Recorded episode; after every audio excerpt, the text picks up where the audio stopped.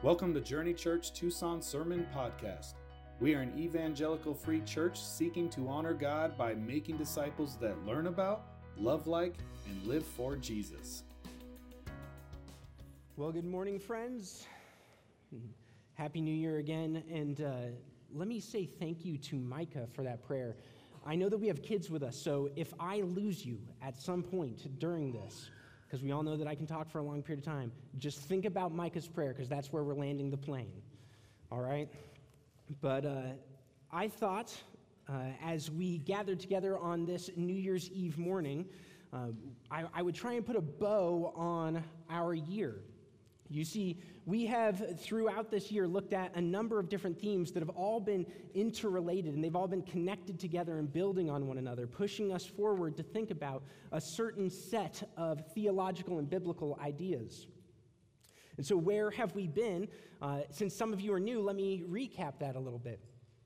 We started this year thinking about the Great Commission.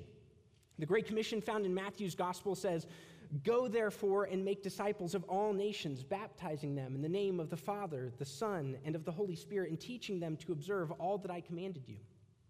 And as we spent several weeks studying the Great Commission, we saw that this, this idea permeates the entirety of Scripture.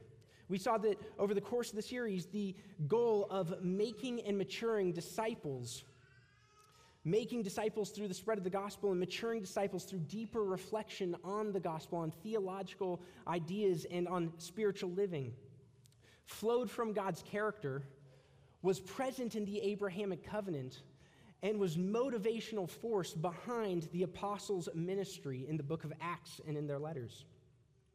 The Great Commission was and is, we said, the singular mission of the church. So every individual Christian has a variety and varied things that they do and are called to by God.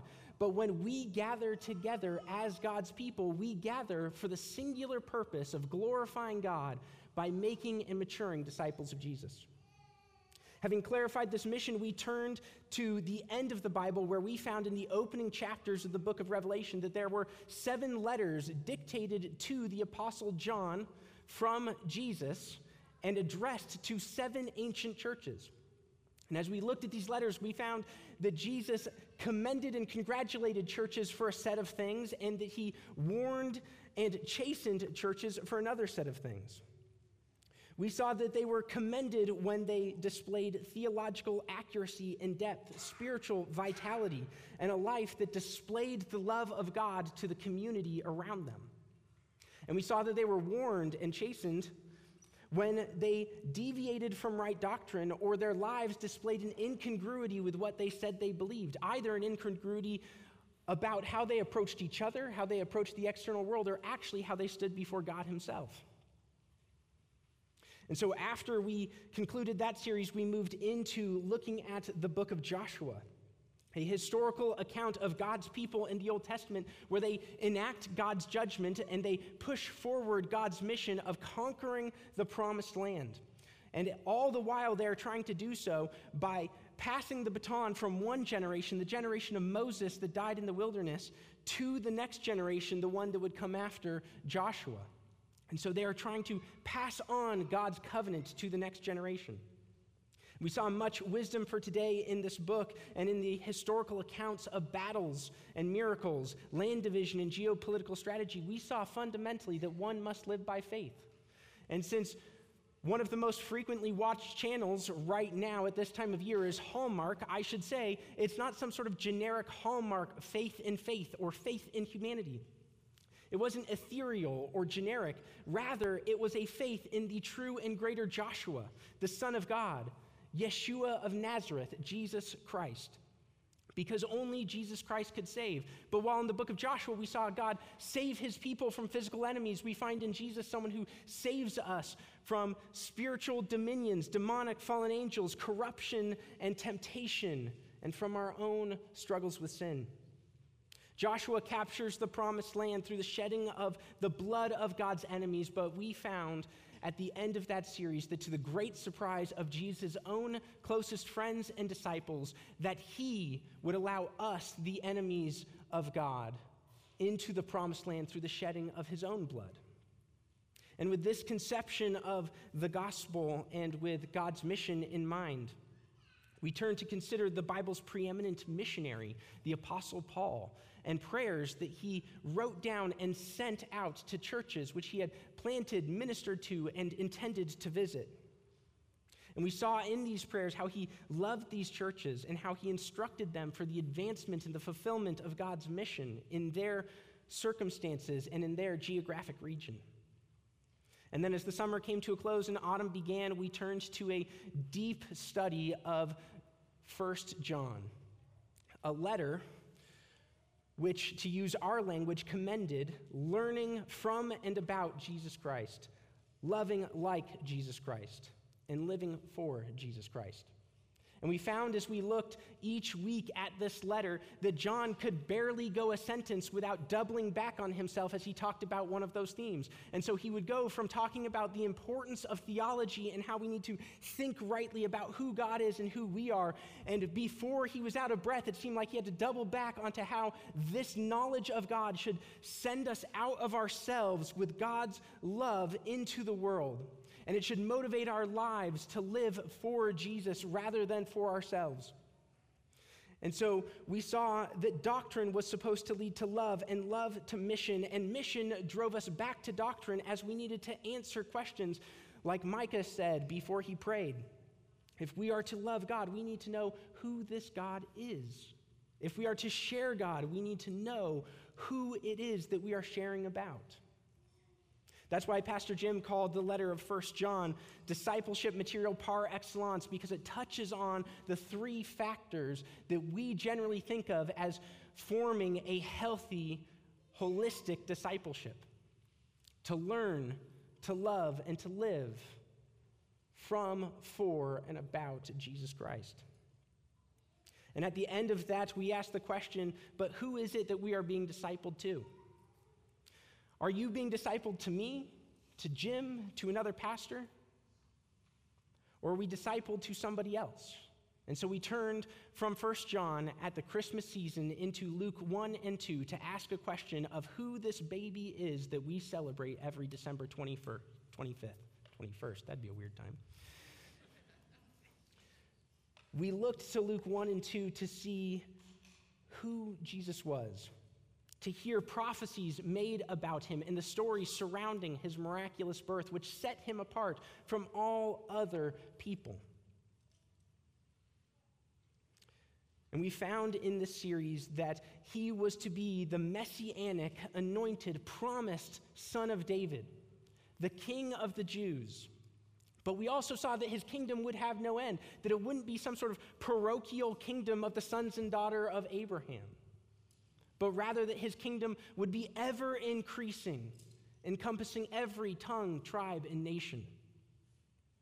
That all in the world could come to know God through him, and that regardless of what secular or pagan realms thought about their worth and their value, they were all valuable before God and were offered in Jesus Christ justice and righteousness and the love of God.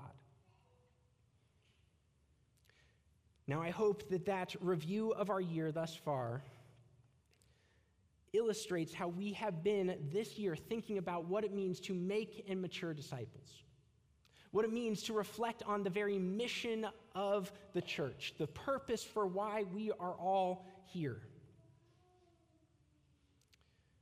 And we have buttressed this thinking with teaching, curated songs, readings, and discipleship classes. And at the end of the year, I want to ask and answer one question about discipleship today. That question is Is it still possible to make and mature disciples in our world?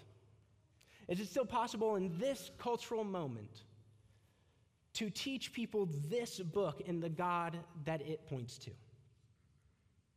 Or has the evolution of our culture hindered or fundamentally changed what it is that we do when we get together? Is our mission accomplishable?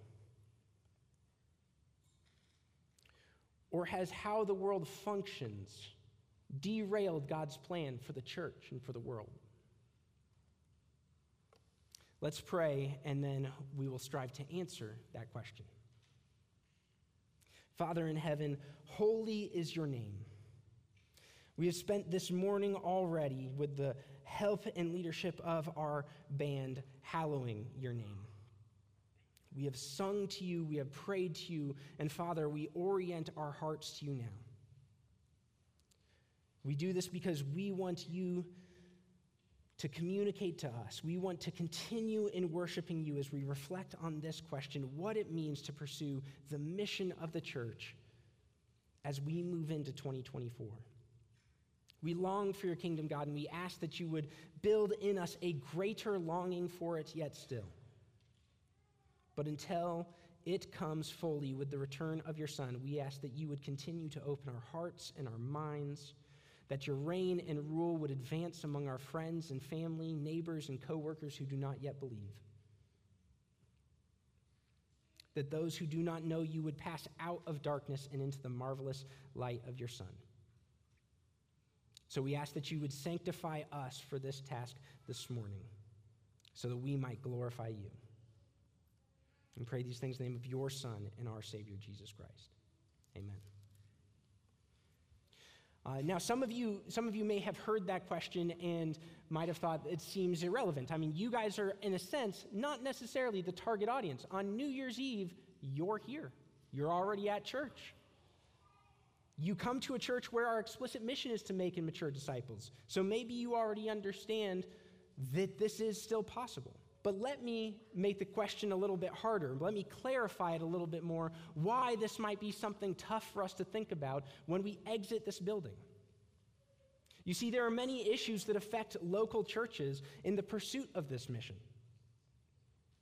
Epidemics of anxiety and social erosion can be read in the news nearly every day. There is decreasing trust in our political system and the mediating institutions like universities and churches as we build up to what looks like another contentious election year.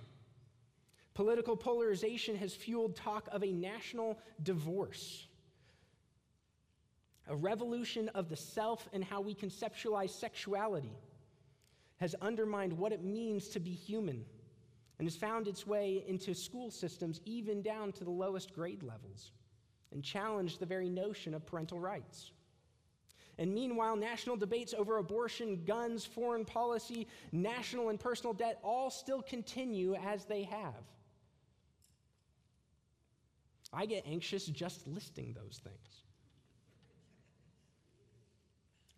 And so often these issues are interrelated.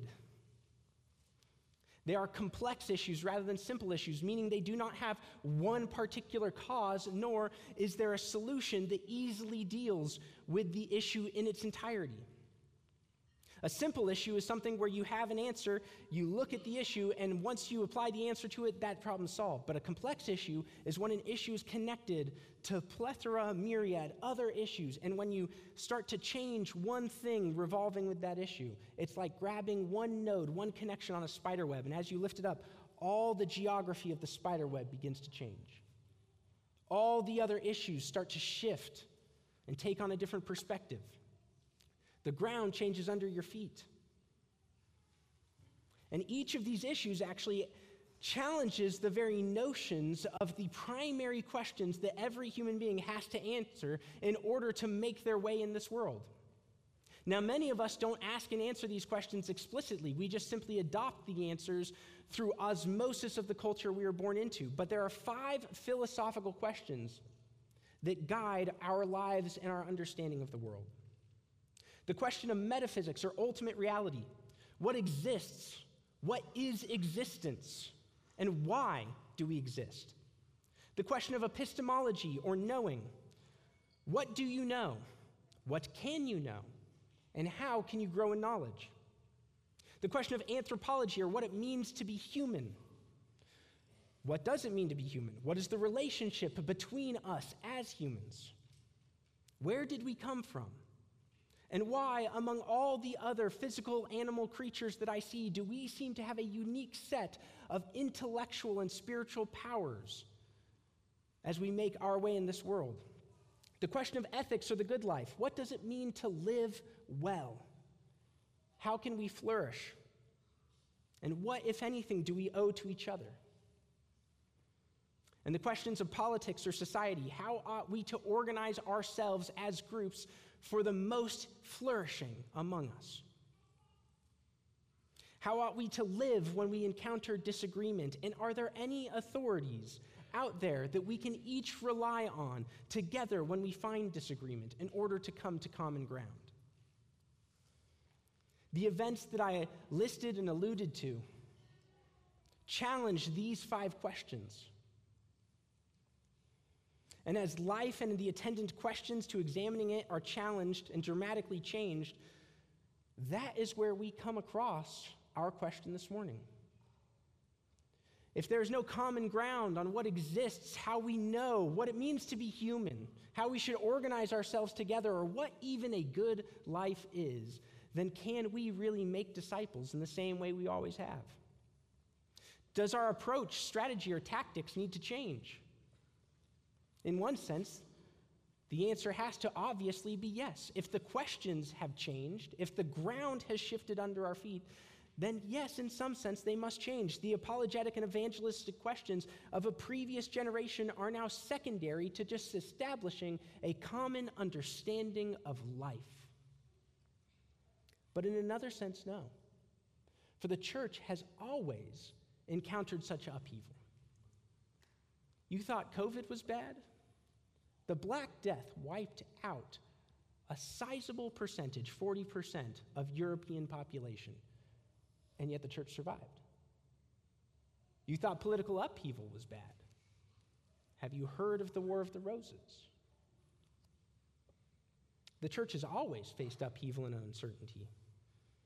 And I want to spend the rest of our time together thinking about what Scripture tells us we can do to grow as disciples in the midst of such upheaval and uncertainty. And to do that, I would like to look at Romans chapter 12, verses 1 and 2. We'll take, in contrast to what we've been doing much of the year, we're going to take a short section. Not two chapters, just two verses this morning. So if you have your Bibles, and I hope that you do, would you meet me in Romans chapter 12? Here Paul writes I appeal to you, therefore, brothers by the mercies of God, to present your bodies as a living sacrifice, holy and acceptable to God, which is your spiritual worship. Do not be conformed to the world, but be transformed by the renewal of your mind, that by testing you may discern what is the will of God, what is good and acceptable and perfect. Now, in our time together this morning, I want to look at three things we see in these two verses living as a sacrifice, resisting worldly conformity, and the transformation of our hearts through our minds. So, what does it mean to live as a sacrifice? And I suppose it might be helpful because I don't know where each of us comes from as we enter this church this morning, as we approach this text this morning. So, let me work backwards a little bit and start with just understanding of what a sacrifice is. A sacrifice, common in Jewish traditions, was an animal or sometimes grain or wine offered either in death or dedication to God. That's the simple definition. As such, if you read the Old Testament passages dealing with how animals were to be sacrificed, you find out very quickly that it was a bloody and hot affair, meaning that you killed an animal, draining it of its blood, and you lit a fairly sizable fire. If you guys have ever barbecued, think about barbecuing an entire cow you have to have a big fire. That means it was intense, full of blood and flame. And as quarts of blood were spilled, and as the flame consumed the carcass of the animal, the intensity of what you experienced was intended to communicate the intensity of the rupture between man and God. Sin had come in and it had divided us from our Creator.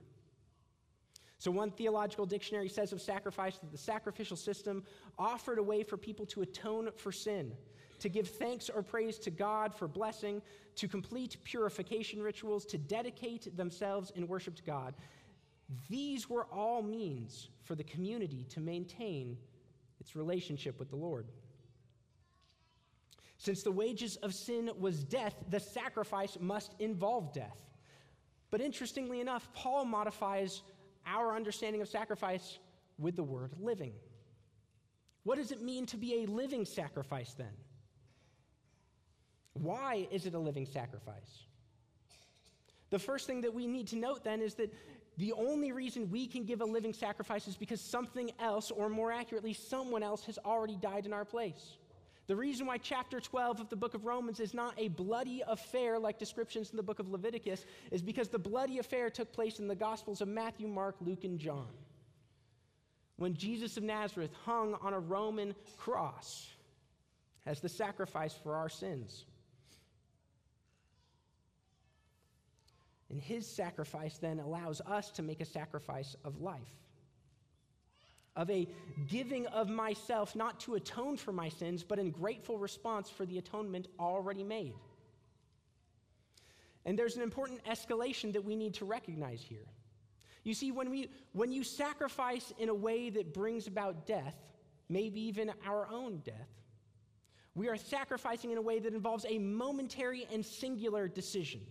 You encounter a situation, you make a decision to act, you act, and guess what? Your job by definition of the word death, is now done in the circumstance, whether you succeeded or failed. That's what it means to die for something. But Paul here is talking about a living sacrifice, living for something. It has to be more than a singular, momentary decision.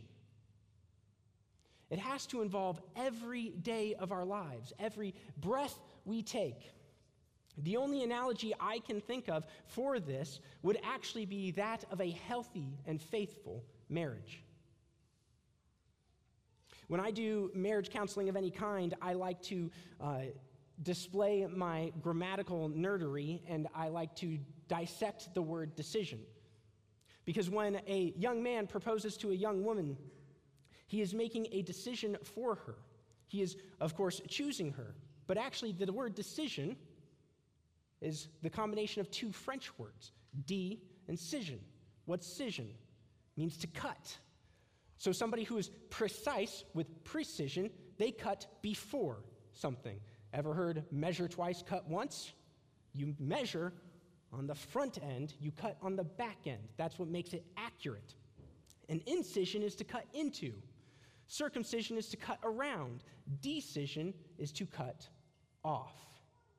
So when you think about the nature of marriage, when you think about making a decision. It is not just the proposal to one particular woman, but the cutting off of all other women, all other options. I would say to the young men in here if you can't handle that, then don't propose. Easy as that. I would say to the young women in here if you can't handle that, don't say yes. Problem solved.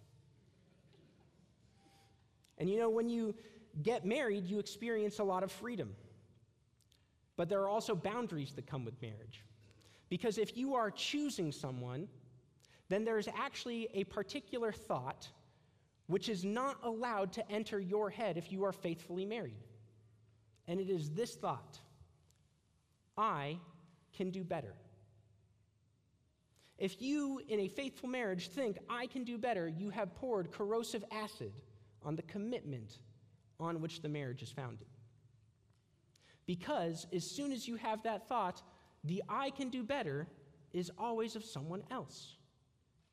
But you were supposed to have made a decision, a cutting off of all other options.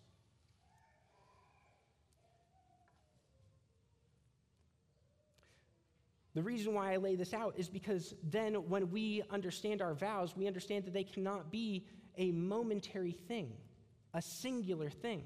They cannot be the conclusion of romantic whimsy.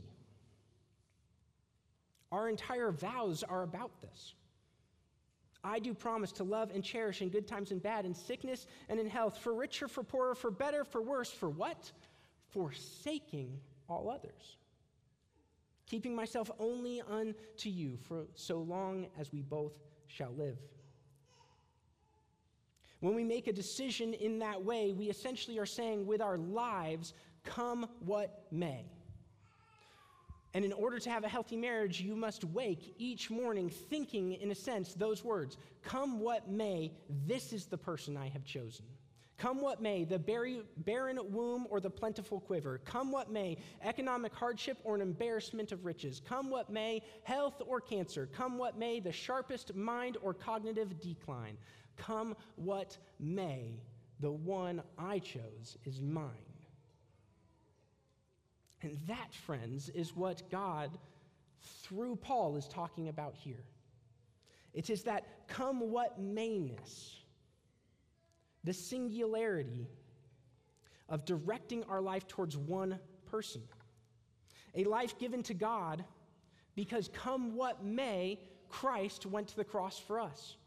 And unlike us in marriage, and unlike us as 2023 ends and 2024 begins, Christ knew exactly what he was getting himself into. Thus, on the night before he was crucified, you can find him in the Gospels on his knees, sweating blood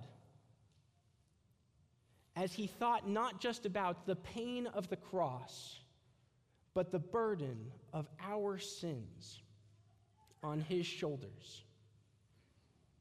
A famous hymn personifies it, saying, And at that point, God turned his face away. And I should note, since I brought up Christ at this point, that in living for God, we are not doing something more than our Savior has already done for us. I did not mean to in- communicate that when Christ died on the cross, he was making a singular momentary decision. Rather, Christ led, in order to be that sacrifice for us, an entire life of perfect obedience. Scholars estimate Jesus lived about 33 years. Seem fair? 33 years is 12,053 days. Or differently, 289,700 or 278 hours. 17,356,680 minutes lived as a sacrifice of perfect obedience to the Father for us. You see, we are called to live as a sacrifice because the one who died as a sacrifice lived that life for us, before us. And so Paul calls us to this kind of an offering, this kind of worship, this kind of life. One of grateful response. That's the theology behind it, but we need to ask the how, right? How is it that I live that grateful response? Well, Paul gives us two words in this text to modify our living sacrifice holy, which is paired with acceptable, and spiritual. What does it mean to be holy? Holiness is to be set apart. It means to be wholly and completely dedicated to one thing. In other words, we are not to give ourselves to anything else in the way that we give ourselves to God. We are set apart for Him and Him alone, and by the way, He will not share us. In the book of Exodus, God says, My name is jealousy. Now, in our world, jealousy is a bad thing because it seems to infringe upon who we are. When somebody is jealous for our attention, we want to back up a little bit, right? Except for the fact that the reason why we feel that way is because when that person is jealous for us, often we were not made for them, but we were made for God. And He is rightly jealous for us. And this doesn't mean that he doesn't give us to other people, but rather he gives us to people and things in appropriate measure. And so I give myself to God as creature and servant, and he has given me to a wife as husband, friend, and lover, to children as father, to friends and companions, as one who will mourn with those who mourn and who will rejoice with those who rejoice. If I give myself to my wife, my job, or my hobby in the same way I am to give myself to God, I commit idolatry. I am not setting myself apart. Therefore, I am not pursuing holiness. The second word is spiritual. We might be tempted to think of spiritual as a synonym, as synonym, as synonym, as a synonym for immaterial. But we know that that can't be the case because Paul says that our spiritual worship is what? Offering our bodies the physical part of who we are. Spiritual can't just be then some sort of connection to our emotions or some feeling of soulfulness. It involves presenting our bodies. The way Paul uses it, then, the word spiritual means to communicate, or it communicates a method and orientation towards God. He says it this way in opposition to the flesh in Galatians 5. But I say, walk by the Spirit, and you will not gratify the desires of the flesh. For the desires of the flesh are against the Spirit, and the desire of the Spirit are against the flesh. For these are opposed to other, each other, to keep you from doing the things that you want to do. But if you are led by the Spirit, you are not under the law. Now, the works of the flesh are evident sexual immorality, impurity, sensuality, idolatry, sorcery, enmity, strife, jealousy, fits of anger, rivalries, dissension, divisions, envy, drunkenness, orgies, and things like these. And I warn you, as I warned you before, that those who do them will not inherit the kingdom of God. But the fruit of the Spirit is love, joy, peace, patience, kindness, goodness, faithfulness, gentleness, self control.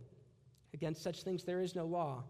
And those who belong to Christ Jesus have crucified the flesh with its passions and desires. We live by the Spirit. Let us also keep in step with the Spirit. Notice again that it can't be a division between material and immaterial, spiritual as opposed to physical, because the sins that Paul lists in Galatians 5 include sins that come from within us, not just things we do with our bodies.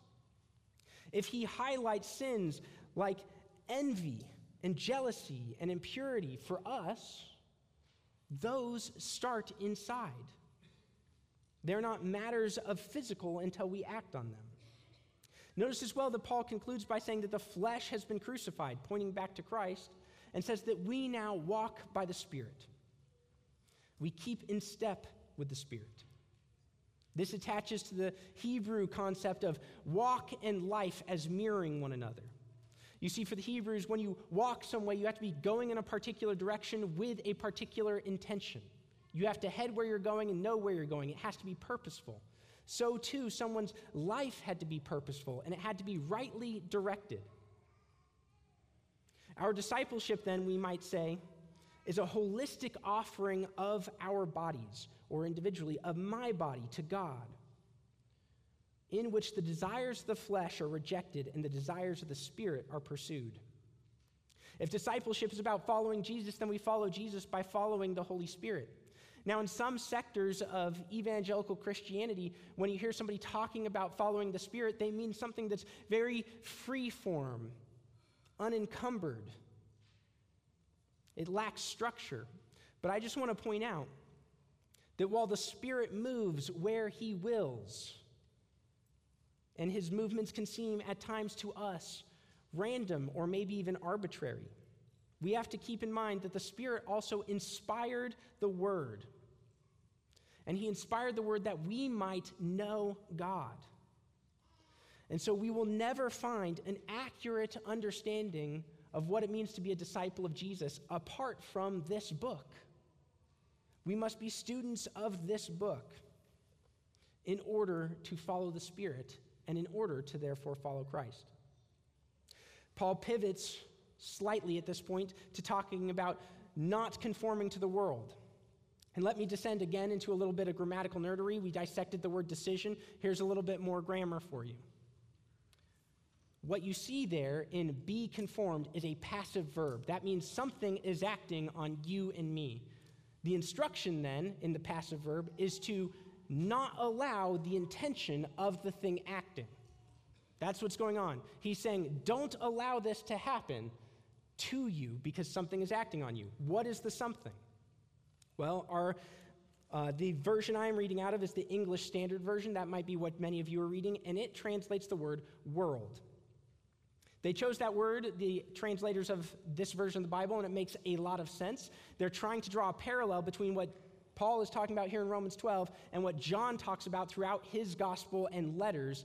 And so they want you to see the connections between how John talks about world and how Paul talks about world. And I very rarely do this because I don't like to uh, play around in the Greek and Hebrew language often in sermons, especially when I'm uh, challenging a word choice.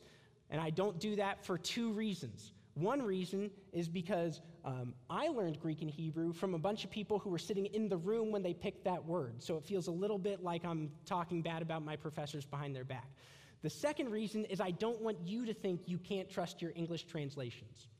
The Bibles we have, I would say, are imperceptible in any difference between the original monographs. We believe the original writings of Paul, John, Matthew, Luke were inspired by God, breathed out from him. And I would say the Bible you hold in your hand, or maybe you're looking at on your phone, is imperceptible in any difference from them. It is, for all intents and purposes, the exact same book. So I don't want to cause any doubt about the scriptures, but I do want to say the word that Paul uses here is actually different than the word in John, and I think it causes us to think differently about what Paul is saying. When John talks about the world, he talks about the cosmos. And cosmos is a word that encapsulates geography or realm. When you think about the world in that way, you think about maybe planet Earth. You think about a thing. But the word Paul uses here is aion, which is a word that symbolizes time. Most of the times you see it in the Bible, it's going to be translated age. If I were to take this verse out of the rest of Scripture, disregard the idea of trying to connect what Paul is saying here to what John is saying in John chapter 1, I would, instead of choosing the word world here, I would choose the phrase spirit of the age. The Germans like the term Zeitgeist, captures the same thing, and if you've ever taken a philosophy class, you might have heard the term worldview. That is what is being captured here. And the reason why I prefer those alternative translations is because a worldview or the spirit of the age is something we often get without noticing. It's something that often runs in the background of all of our other thinking. So the answers to questions about things like what is marriage or who am I are actually fit within a framework of worldview or the spirit of the age that we get simply by existing in our culture. And the reason why that is important is because we then can uncritically adopt things from the spirit of our age. We can sometimes pick them out. I mentioned before the revolution of the self and sexuality that has taken place in our culture. Lying behind it is a worldview called expressivism or expressive individualism. And that worldview says the fundamental decider of what is true and false is the individual. That what I feel or express deep within me is the fundamental authority for what is true. Not history, not philosophy, not the wisdom of Scripture, not even, as our culture would have had us 20 years ago believe, science. None of those things can arbitrate truth unless I delegate to them the authority to do so. And so, from that worldview, we have received issues that plague our culture, like what to do with abortion, homosexuality, and transgenderism. The reason why I bring them up is because those are things that most evangelical Christians can spot the problem in pretty quickly. But, believe you me, there is also a Christian version of expressivism where we might reject those sorts of things, but we adopt enough of the spirit of the age to twist Scripture or ignore other parts of Scripture so that we can get our preconceived lives and the pattern of the life that we want and claim that God baptizes and blesses it. We too, if we are not careful, are just as guilty of deciding for ourselves that Scripture can speak truly in one book and not truly in another book. We can discount some things while lifting up other things. Now, as we think about that, then it might be helpful to reframe what Paul said passively into a more active way. So, if we were to take the phrase, do not be conformed to the world, and we were to substitute it for something active and put in the phrase spirit of the age, I think we could translate this resist the spirit of the age. Now, if you're tracking with that exegetical move, we can move on to the third thing that Paul talks about in here, the third admonition he makes. If we are to resist the spirit of the age, to not be conformed to it, we are not conformed by, to it, but transformed by the renewing of our minds. Here again, we find a passive verb, but this one we are cooperating with. We are cooperating with being transformed by renewing our minds. What does this mean? Well, we can look elsewhere for Paul to unpack this idea in Ephesians 4 and Colossians 3. In Ephesians 4, Paul says, Now I say and testify in the Lord that you must no longer walk as the Gentiles do in the futility of their minds. They are darkened in their understanding, alienated from the life of God because of the ignorance in them due to the hardness of heart. They have become callous and have given themselves up to sensuality, greed, and to practice or greedy to practice every kind of impurity. Notice again the connection between practicing impurity we can experience temptation, but it's when we give into the temptation, when we practice it, when we actualize it in our bodies and our bodies become participants in temptation and sin, that it begins to become what Paul described earlier in that passage, that it begins to harden our hearts and make us ignorant to what God says. It darkens our mind, Paul will say in Romans 1. He continues in verse 20, but that is not the way you learned Christ, assuming that you have heard about him and were taught him as the truth is in Jesus, to put off the old self which belongs to the former manner of life and is corrupt through deceitful desires, and to be renewed in the spirit of your minds, and to put on the new self, created in the likeness of God, in true righteousness and holiness. By contrast to practicing impurity, we are supposed to put off and cease sinful activities. We put on the new self. And what does this mean? Paul attaches it here to something like a prototype and archetype relationship. You see, we are to go back, in some sense, to the prototype, a return to the likeness of God that's how God made Adam and Eve in Genesis 1. It is He crafted them in His likeness. And the original lie of all of this world was that we were not actually made like God. And so the serpent comes into the garden and he lies to Adam and Eve and says, If you eat of this fruit, you will become like God. What's the problem? They already were as like God as they should have been. And so the prototype is Adam we are being invited to return to him, but it is also a pursuit of the archetype. If the prototype, proto meaning first, archetype means original. In other words, the blueprint. See, Adam might chronologically have been the first person, but he was not the blueprint from which all people are made. Adam was in the image of God, but there was one who was the image of God is the foreknown person of Christ, who in Colossians Paul described as having the fullness of God pleased to dwell in him. He goes on in Colossians 3 to fill out our idea a little bit more. Colossians 3 7 through 10. In these too you once walked when you were living in them, speaking about sin. But now you must put away all, or put all away anger, wrath, malice, slander, and obscene talk from your mouths. Do not lie to one another, seeing that you have put off the old self with its practices and have put on the new self, which is being renewed in knowledge after the image of its creator. How are our minds renewed? They are renewed by the exercise of our bodies in worship and by setting our minds on the one who created us.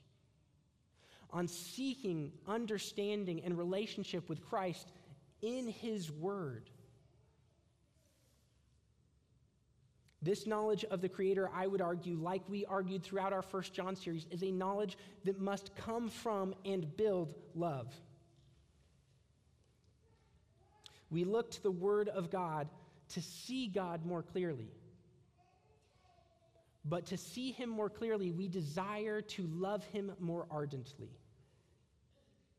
We can say then that our discipleship requires breaking off the sinful practices which might enslave and darken our minds so that our minds might be unhindered in their renewal as we seek to know God better. Now, I admit I started talking about how to be a disciple in this present cultural moment, and yet the two things that I just gave to you that we looked at were true in Paul's day, they're true in our day. So let me think a little bit more practically, maybe, about how we can pursue Christ as we enter a new year. Let me advocate one practice with Scripture. When you come to Scripture in this new year, However, you do it, if you do like a read through the Bible in a year program, or you want to study a book, or you bounce in and out of a devotional, here's what I would like to challenge you with go to Scripture to let it correct you on life's biggest questions. When we read the Bible, we want to hear God speak, right? Well, if we want to hear God speak, we must be open to critique and correction. But so often I fear that many of my friends, and maybe this is just one of the casualties of being a seminary graduate, uh, so often I feel like many of my friends go to Scripture and find how it challenges all of those around them. So I, what did you do, what did you cover in your quiet time this morning? Well, I looked at this verse and look at how it disproves Mormonism. Or look at how it challenges the evolutionary worldview. Or look at this or look at that. And how it points out the flaws in other people's thinking.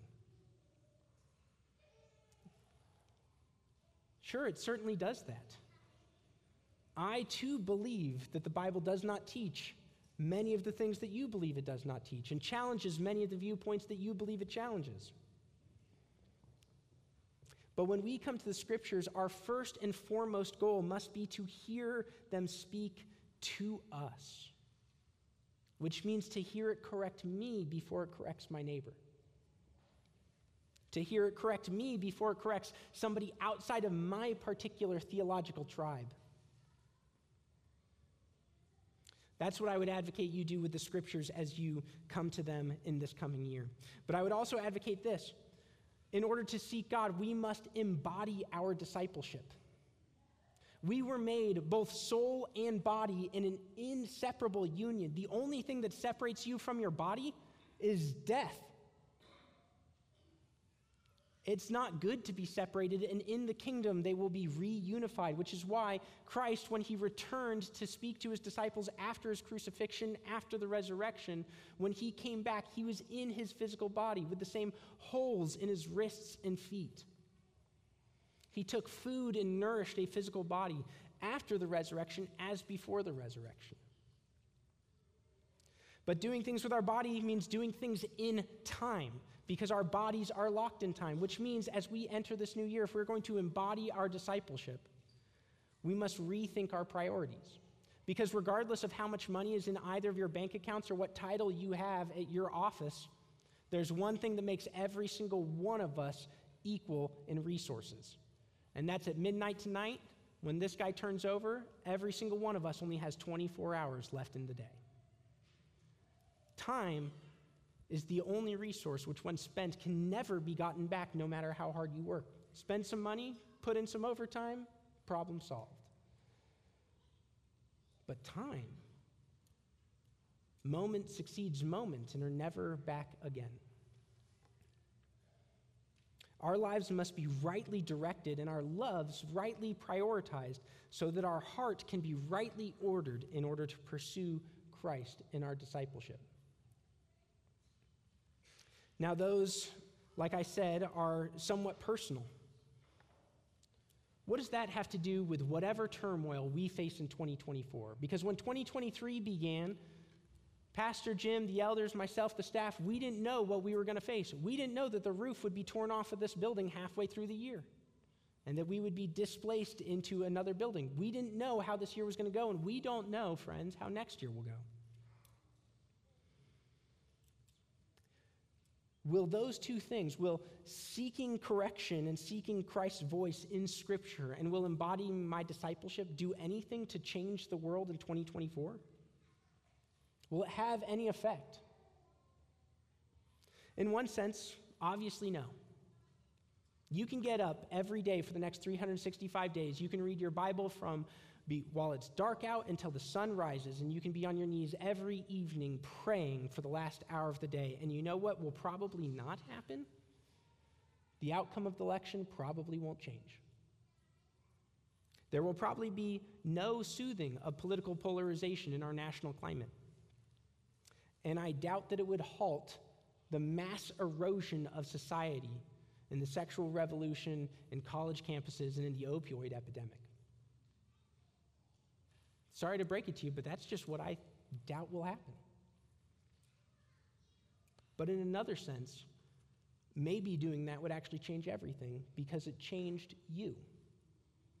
It changed the one who encountered those situations. Maybe I can't stem the tide of national and global maladies, but I can be faithful where He placed me. Maybe I can't stop social erosion, but maybe I can build community in my neighborhood, in my small group, in my family. Maybe I can't stop a half century long sexual revolution and turn back the tide. But maybe I can live faithfully to the countercultural sexual ethic that Jesus Christ gave his church. And in doing so, I can embody true humanity and treat people with true dignity as made in the image of God rather than things to be used and disposed.